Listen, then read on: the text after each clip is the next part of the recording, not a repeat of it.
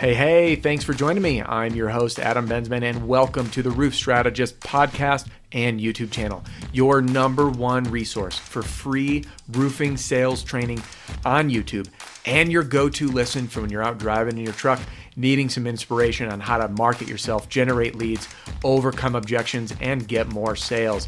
If you'd like to join the Roof Strategist Insiders and get a free copy of my ebook, Three Tricks to Get to the Kitchen Table, and get emails every Tuesday with new episode notifications, insider tips, tricks, and the occasional lives that I do, head on over to www.roofstrategist.com and sign up right now for free. That's all, and let's hop right into this week's episode.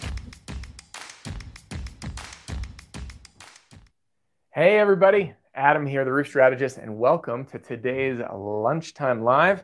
I'm talking about how to deal with marginal hail damage because it comes up both for fresh, exciting things in the field, broadcasting from my truck I'm heading up to Cheyenne, Wyoming to check out a small little hailstorm that happened up there to do some more on the fly scouting tips and answer questions like Brian's that literally just came. Today's video is about dealing with marginal damage. And uh, I'm going to read a couple of emails. So shout out here to Joseph for submitting this and then Avi for submitting another question on dealing with marginal damage in the field. And this comes an ethics question when it when it comes to sales. Like with marginal damage? Do you roll the dice? Do you sign up all of them? Do you not sign up people with marginal damage? Where's that boundary of feeling like you're just like a sleazy dude saying, yeah, your roof's totaled, go file a claim. And then the insurance comes out and says there's nothing versus telling people, hey, you're fine and losing out on an opportunity. So, all those questions and more I'm going to answer today. And if you haven't done it yet, head on over to theroofstrategist.com, get a copy of the Pitch Like a Pro Roofing Sales Training video library. They sent an email out with a link to it before. The link's broken because we found a better way to do it. And, um, What's up, man? Sup from Colorado. Sup from Colorado from from you too. Colorado got hit in the springs, and then some folks are up in uh, Wyoming as well. And Marty says, "Hey, thanks again for all the great info." Uh, my pleasure, guys. Thanks for being here. And um, when you download this, by the way, um, the free training, it's all my videos that are organized by category, and it was a great way to answer the question. I, I hear, "What's the best way to ask for referrals?" Well, there's a whole section on that, so now you can take a look, and that'll be updated every week. So when you get that email, save that download. Hey, Adam, you seriously rock. Thanks now you're gonna make me blush. So um, thanks. In here. By the way, you'll notice it says personal check-in. Anyone that uh, grabs a pitch like a pro, um, personal follow-up email from me, I want to check in, and I'm going to ask you a simple question. Anything I can do to help out, and I reply to these, and that's what influences these videos. So Joseph brought up a great question. He says, "Thanks for reaching out. We just got some fresh hail in Cheyenne, Wyoming, which coincidentally I'm going to be up there on Thursday, uh, broadcasting from the truck." Uh, during that one, and I'll share kind of what I'm finding because it was some smaller hail. He says, um, I have some questions about roofing ethics. What are your thoughts on signing up marginal damage? Yes, the roof might, excuse me, yes, the roof might leak. On the other hand, what if it's a one year old roof and the owner doesn't want to pay their deductible again? Even very marginal damage and leave the consci- conscience part up to the insurance. So, really common question, right? Um, what do you do? What's the conscious part? What would you do if it was your roof? So I want to give you a few tools, and this applies both for fresh damage and for old hail damage. I know a lot of a lot of folks are still working older um, areas they, that hail hasn't kind of hit their core market yet. So first, I want to tell you a story, and this this story was from a, a guy that, that used to work with us. Okay, and a hailstorm landed in our backyard. He goes out, and the um, by the way, Rick, I just drove back. I just drove through Omaha on Sunday from Wisconsin, where the videos were posted from the other day. So there you go. Hey, Jason. So this is a true story. Sales guy of mine, we're going to change his name because uh, just for privacy's sake, we'll call him Derek. And, and it wasn't a, a, Derek. I did have a Derek selling for us, but it wasn't that one. So Derek goes out, this homeowner. Um, hailstorm landed in our backyard, beautiful monster house on a lake. And he hops down. He says, Mr. and Mrs. Homeowner, you're fine. I wouldn't worry about a thing. Looks like you got through this thing with no big deal. Okay. And this is literally our backyard of our company. We had a huge rep, we, we dominated the market. We had a great reputation there. So two weeks goes by. I get a, I get a call at the office from a homeowner who's irate. And she says, Derek came out and looked at my roof and he told me it was fine. The next company, whose name I won't mention, came by, told me my roof had damage, filed the claim, and the insurance company totaled it. I just wanted to call you and tell you guys I know what you're doing. Okay. That didn't make us look very good. So there's a, there's a lesson in this story that even with what you see as marginal, the insurance company, and I'm going to give you some tools on how to communicate this here in a second. The insurance company may or may not see it that way. Okay. They may come out and say it's totaled. We may get some freezing, which I know is not going to happen during the summer, but let's say for older damage, freezing, thawing, rain, weather, temperature swings, all that's going to loosen those granules and make that hail damage more evident. And hail damage is subjective when it comes to shingles, right? Like when, when we talk about metal, I wish I had something metal that could dent within arm's length, but yeah, here's my metal water bottle. If this had a dent on it, which I actually just cracked the top, right? So there's a crack. That's pretty, you can't argue it. It's cracked, right? It's cracked, it's cracked. You show this to anyone, they're going to come to the same conclusion. When we come into a roofing shingle, the subjectivity of what hail damage is is going to be interpreted differently by insurance adjuster and by the insurance company. And I want to give you these tools. So here's how I would explain this to the homeowner. Because in my opinion, it is your civic duty to sign up everyone. And I'm going to share kind of how and why to do that right now. So let's say there is marginal damage that you find. This is what I'd say. I'm going to go into role play. Hey, Mr. Homeowner. Um, so I just got back down from your roof and oh, I was going to grab my phone, but I'm broadcasting from it. So I'd hold up my phone. We'll use my wallet as a pretend phone for right now. So I'm going to hold up my phone and say, so let's go take a look at the photos and videos I took, uh, and I'll walk you through what I found. So, Mr. Homeowner, you might agree with me here. So I'm going to show the soft metal damage first, right? That you can see there's evidence of hail, right? You saw it, it fell, the soft metal, the gutters, the downspouts, window wraps, all that has been. But the shingles, that's what I would consider marginal damage. Now, the reason that I'm going to encourage you to file this claim is this. You just spent a lot. Your roof is the most expensive wear and maintenance item on your home of anything that you'll ever do. You're expecting it to last, let's say it's a 30 year shingle, lifetime shingle, 30, 40 years. Impacted by hail or severe weather, the lifespan of your roof is shortened. Okay. And when it's shortened, that means you're going to have to replace it sooner. So let's say this hailstorm, even though it doesn't look like much now, might shave five, seven, 10, 15 years off the lifespan of your roof, which means you're going to have to pay to replace it much sooner. This is why it's covered by the insurance company under your homeowner's insurance policy, your property insurance policy, if you're doing commercial sales.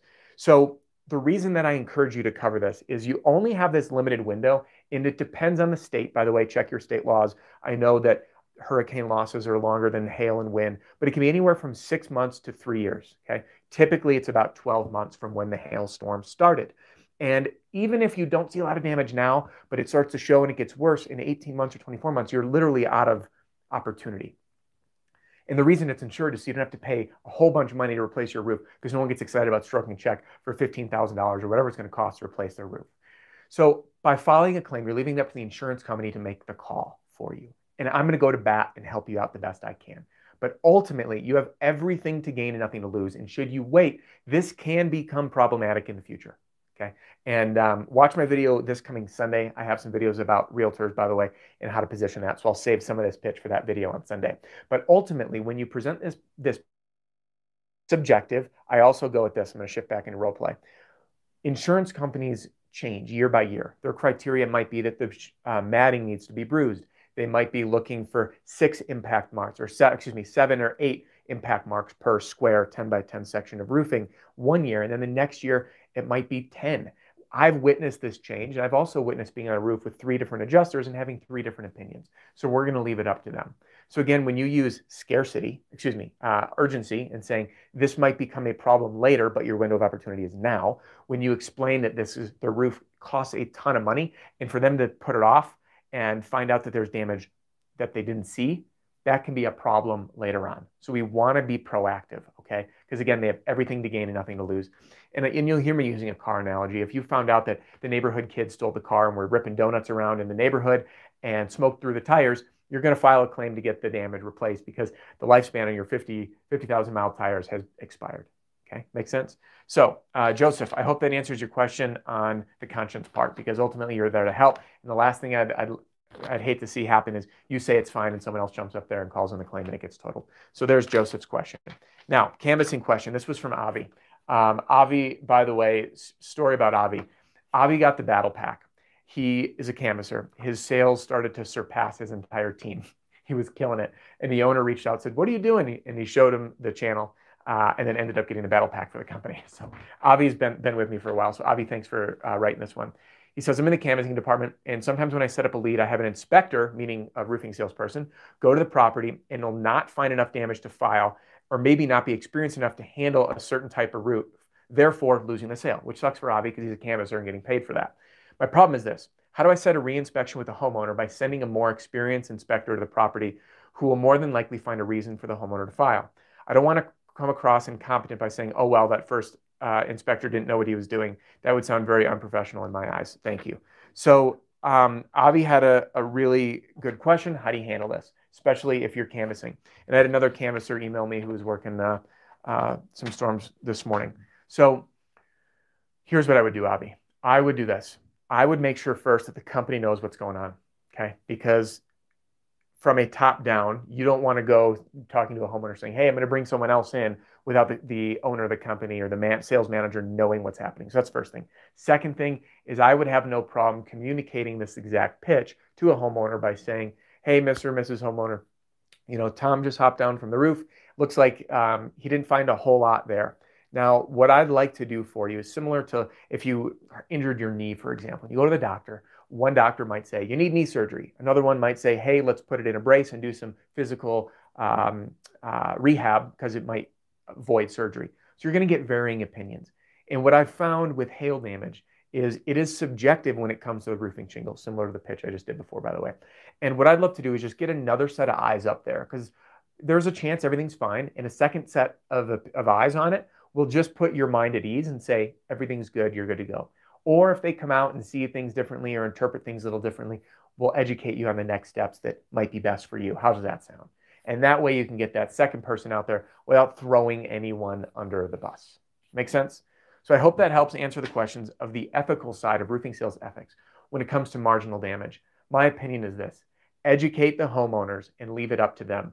I would encourage you to, to encourage the homeowner to file the claim because they literally have everything to gain, nothing to lose. The other thing, too, which I'm going to go into more detail this coming Sunday um, on a video, is when it comes to realtors, and watch my video. I did another video on realtors. Was that last week, Tuesday or Thursday? All these days kind of blur together. And if someone doesn't do the work and they go to sell their house, even in 10 years, and the home inspector finds hail damage, it can hold up the sale. Um, you don't want to see that stuff happen. So it's best for everybody's interest to take action now, specifically, and I know it's not all that common for roofs to link to leak from um, from hail. And by the way, Joseph, thank you. By the way, that was Joseph who's who's uh, joined in. So thanks for making the video on it. It's not super common for roofs to leak from hail. It might happen, it might not, but that you know you don't want that on your conscience. Uh, and the last thing you'd want to do is if an insurance company is going to cover a roof, the homeowner is going to want it done. So I would encourage you to, to kind of educate your homeowners to go in that direction because they literally have everything to gain and nothing to lose. So that's all I've got for this video. There's a little delay on the YouTube live. If you guys have any outstanding questions on this topic about handling marginal damage, drop a comment and I'll answer it now. Or if you're watching the replay, drop a comment and let me know if there's something I missed on how you work marginal damage. If you guys like this video, smash that thumbs up button. Lets me know that these are topics that are helpful to you. Um, everything that I do on this channel is in this very simple format. You ask and I answer. Pretty simple. So if you want more free training, hop on over to roofstrategist.com. There's a link in the video description, and you can get a free copy of the Pitch Like a Pro Roofing Sales Training Video Library. It looks a lot like this. And all you do is you enter your email, you click go, you'll get it emailed to you uh, right away. Um, and then I'll follow up with you to see if there's anything I can do to uh, answer your questions. And I'm going to scoot forward. I saw a couple chats come in. Let me pop this open.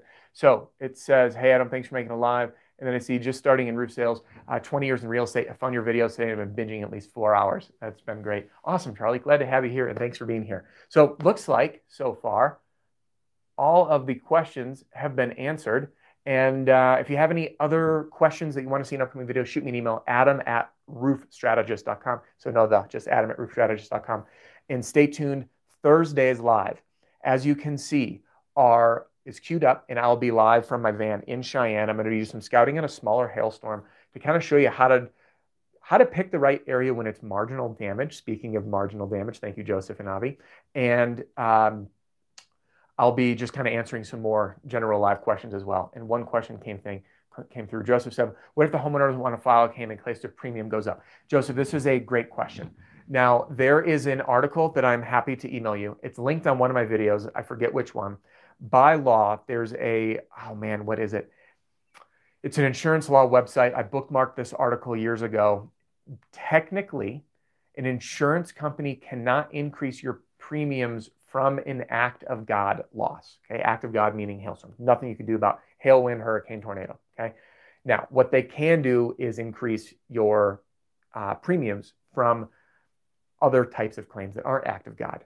You left the oven on, it started a kitchen fire, you were burglarized, um, vandal, things like that. But an act of God, they cannot in- increase your rates. Yes, premiums go up every year because that's what happens, especially when storms occur.